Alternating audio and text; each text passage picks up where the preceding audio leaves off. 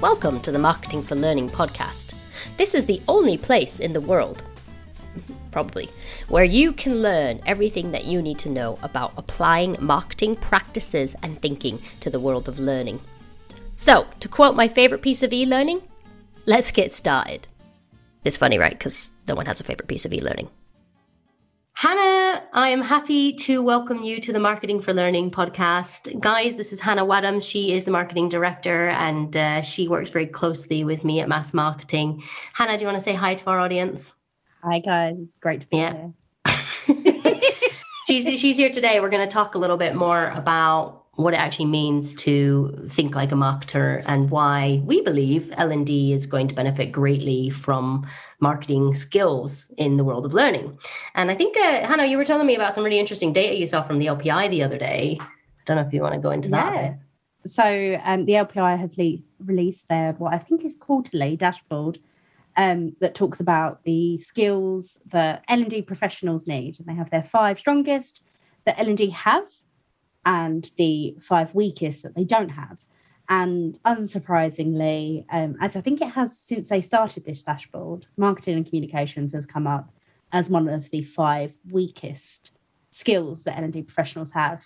Um, mm-hmm. And I think for me, it's not a surprise. I'm sure it's not for you either, Ash.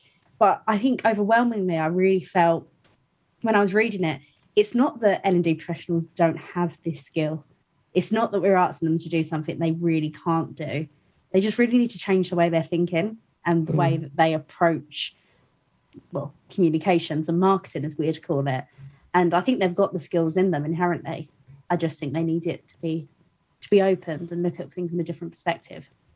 Yeah, because I think so. We're talking about the LPI capability map, right? So it's like the top twenty-five skills that an L and D practitioner needs the most to be a successful L and D'er in this day and age, mm-hmm. and then they're ranked from how how well acquired they are with as a demographic of L&D and marketing skills are deemed very much in demand but L&D seems to lack these skills. And I think you know to further your point it's quite interesting because really we're not suggesting that you need to be like a strategic head of marketing and you need to know everything there is to know about marketing but actually we're talking more like basics and, and foundational stuff to do with marketing you know like gosh, I think we've got an episode planned about learning campaigns, but I swear to God, if I see another person discuss a learning campaign and it comprises as a single freaking email, I'm gonna have a nervous breakdown. You know, so I think I think there's probably like some components, and really that's what we're trying to do with this podcast, isn't it? Absolutely. And I think it's even more basic than a learning campaign sometimes. Like I was talking to a client the other day, writing good subject lines on those emails you send out is going to change how much they're opened. Mm-hmm. If nobody's opening the email, they're not going to find out what's inside. Like, yeah. Breaking news here, guys. If nobody's opening your emails, they're never going to get to the LMS. Like it's really fundamental, but it's it's things that I think us as marketers we take for granted, and we consider just by nature. Like we've both been doing this for so long, um, and it's so it's those basics of marketing that I think will make a really big difference for L and D professionals. Yeah, I, I think some of the key things, and we're going to cover all of this in the first season of the podcast, by the way, but some of the key things that I think L&D need to start doing more of is thinking more about their learners as customers. And I do see this discourse sometimes. So it's starting to happen, but also like the amount of times I sit and say, like, you know, you need to think about what's in it for me. Like, you need to get into the mindset of your learners. You need to think about what drives them what motivates them you know because it's not like oh well the business said that um you, you want to do learning now so you should do the learning. Like they don't care. Like i'm busy i got work to do and then i gotta go home and feed my kids and try and cram in the gym somehow and like your learning doesn't enter their mental discourse whatsoever. So really if we want to enter their mental discourse we've got to interrupt them you know? We've got to convince them that it is worthy of their time. Like i actually just had a kickoff call today with a client uh, about campaigns and we were talking exactly about this. Like you need to convince your learners that learning is of value to them and you can only do that by understanding who they are right? Absolutely. I actually i'm on workshop three with one of my clients and they're, they're making jokes because of how often I say they have to refer back to the what's in it for me. Uh, but it's that important. Uh, we've gone through drip campaigns, which is email workflows, essentially sending a series of emails to people based on their actions. We've gone through writing for impact, we've gone through understanding learners. And on every single workshop, I keep coming back to the what's in it for me. Yeah. Your learner does not care. And as you just said, Ash, about considering your learners as customers, I, if I had a pound for every time I've said it, I'd be a millionaire your learners are giving you something that's more important than money on the whole. The people that are getting it for is that, is that their time? Because I thought time was money. Mm, time is money, but it is their time. like I know for a fact, if you put a boring health and safety course in front of me, Ash, I'd rather watch Netflix. I'm sorry. And I'm somebody that's teaching people and telling people how they need to communicate better because I wouldn't understand the what's in it for me. Yeah, no, I agree.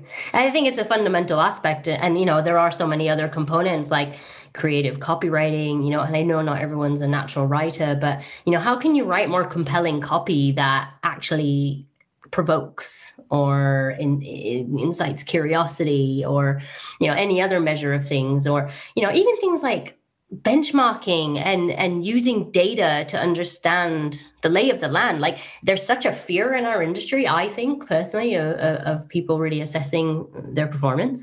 And it you know it's the only way we can learn. Like eh, did this do anything at all? Like how can you like spend hundreds and thousands of pounds on learning platforms you know massive content libraries and then it just goes out into the ether? Like it organizationally i think l&d is in many cases still deemed a cost center. And as long as we perceive ourselves that way we're never going to change the dynamic of how we interact with our learners right?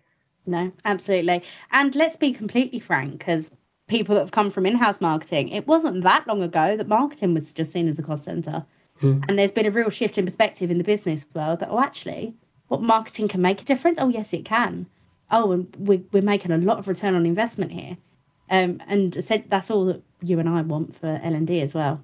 Yeah. Actually, getting some impact out of this because yeah and making more of what you've got right like i think it's not about investing loads or getting a, a marketer in your team necessarily but if you are going to spend a hundred thousand pounds on procuring a new learning platform of whatever sophistication do you not want it to work? Because, eh, you know, again, back to your point, like if they don't open the email, they don't know what's inside. If they don't go to your platform, they're not going to take the learning and therefore they're not going to change their behavior. And therefore, performance is not going to be impacted as a consequence. And therefore, your business is not going to see any positive impact as a result. Absolutely. That to me is so obvious as a timeline or like a sequence, a sequence of events but I see it time and time again where uh, platform procurement in particular you know we've got this thing and and l&d gets so ingratiated in the migration and the population and the data points and the data mapping and all of that and they're so blinkered on the procurement and implementation of the platform and it becomes so important to them as a function like this new platform is going to transform everything. They forget that it's still the veritable tree in the forest falling. If no if, if everyone knows where the destination is how can they get there? Mm-hmm Absolutely. And I think yeah. it's even worse when you see organizations, they they'll spend all this money on procuring a learning platform and then they'll spend like tens of thousands of pounds getting an e-learning course custom developed that has all the whiz bang in it. It is brilliant. It's instructionally sound. It looks great. It works well. But still they're sending out an email saying, please go and take this course. So nobody does it. So no matter how good the course is, nobody's going to take it. And we just end up in this never ending cycle. Yeah. And that's what we're here to stop, Ashley. That's right. Why'd you call me Ashley? That's weird. Oh, I don't know. Ashley to you. but I do think like even that is is quite an interesting thought process, isn't it? Because I just, you know, what are we really trying to accomplish with with marketing, you know, and and and is there a risk of trying to upskill so much in a marketing function that L&D becomes something like communications? Or you know really do we need to rethink the L&D function as a whole and and look at combining um, comms and L&D and HR and, and maybe talent acquisition, you know, into some sort of homogenous blob. But like really, I think a lot of these functions, their agendas are very similar. Mm-hmm. Um, and in some organizations, I do see an incredible amount of overlap. Um, but you know, primarily, I guess what I'm trying to ask is how much of a role does marketing skills really play in transforming the perceptions of L&D, especially if, for example, the bespoke e-learning uh, course example that you just gave, what if you're what if what if that email that you sent was written really eloquently and it was like really snazzy and lots of people were like oh yeah i do want to do this. Next buttons get me excited. And so next thing you know they've gone and then they have this really really rubbish experience. Now if you're a consumer you won't revisit that because you're you know you've got excited it was an overpromise and an under deliver mm-hmm. scenario and you have shattered your one chance at a really great first impression. So I do think we have to be mindful around like peddling the idea of marketing for learning. And I hate that I just used the word peddling, but there we are. Um, and actually think you know that it has to be appropriate within the context of your learning landscape too because if you're doing all this amazing stuff but the learning experiences are incredibly old fashioned mm-hmm. outdated not consistent with the expectations of a modern learner you're going to actually probably disengage further, wouldn't you thought? Absolutely. Uh, 100%. It has to match up. Um, I was talking to somebody the other day about, um, well, they, they were talking about how amazing we are, Ash, and oh, saying how never tire um, they that. love they love the humor we use, and should they do it? And I was like, no, you're a super corporate brand. You confuse your learners. That are they going to start putting pineapples on everything? I think there'd be a copyright trademark have patented pineapples at this stage. but it, it needs to fit in with your DNA. And I think that goes for marketing as a whole. And I think all of us, especially if you look at it from a consumer point of view, and this may help to contextualize it for some people, free trials exist on pretty much every software we use It's like a world. I'm assuming you can get a Netflix free trial. I know I got a Now TV free trial so I could watch the Friends reunion, that kind of thing. I didn't like Now TV, so I didn't renew the free trial there's nothing they can do to get me back now because I saw it and I didn't like it and I'm not going back. It, it's that kind you of created concept. a bad first impression. I'm out of here.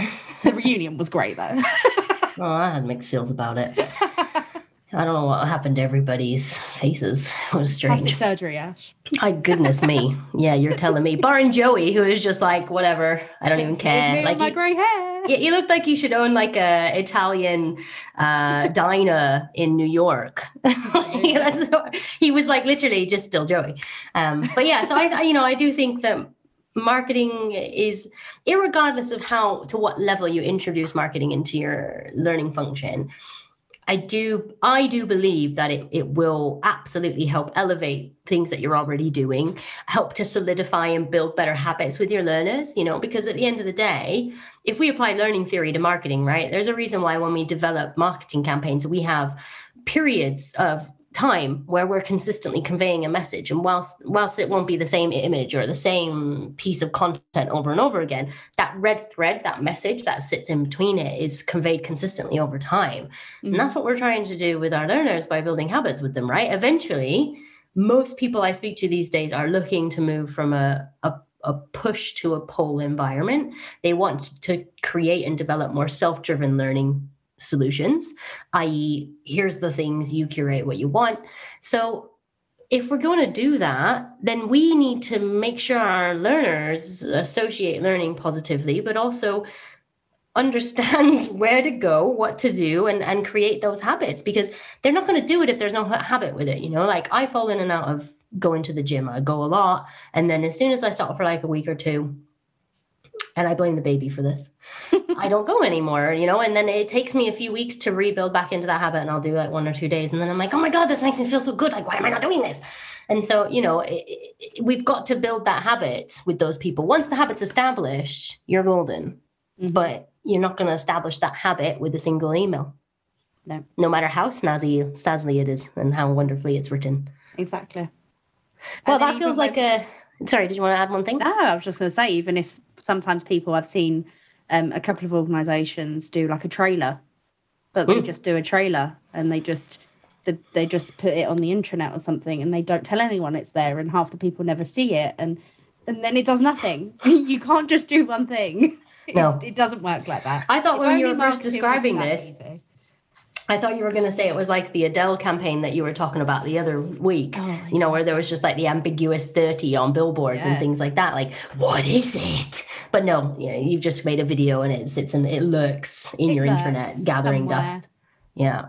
Yeah, No one's seeing it ever. no. We, the thing is, if some if you build it, they won't come. you need to remember it.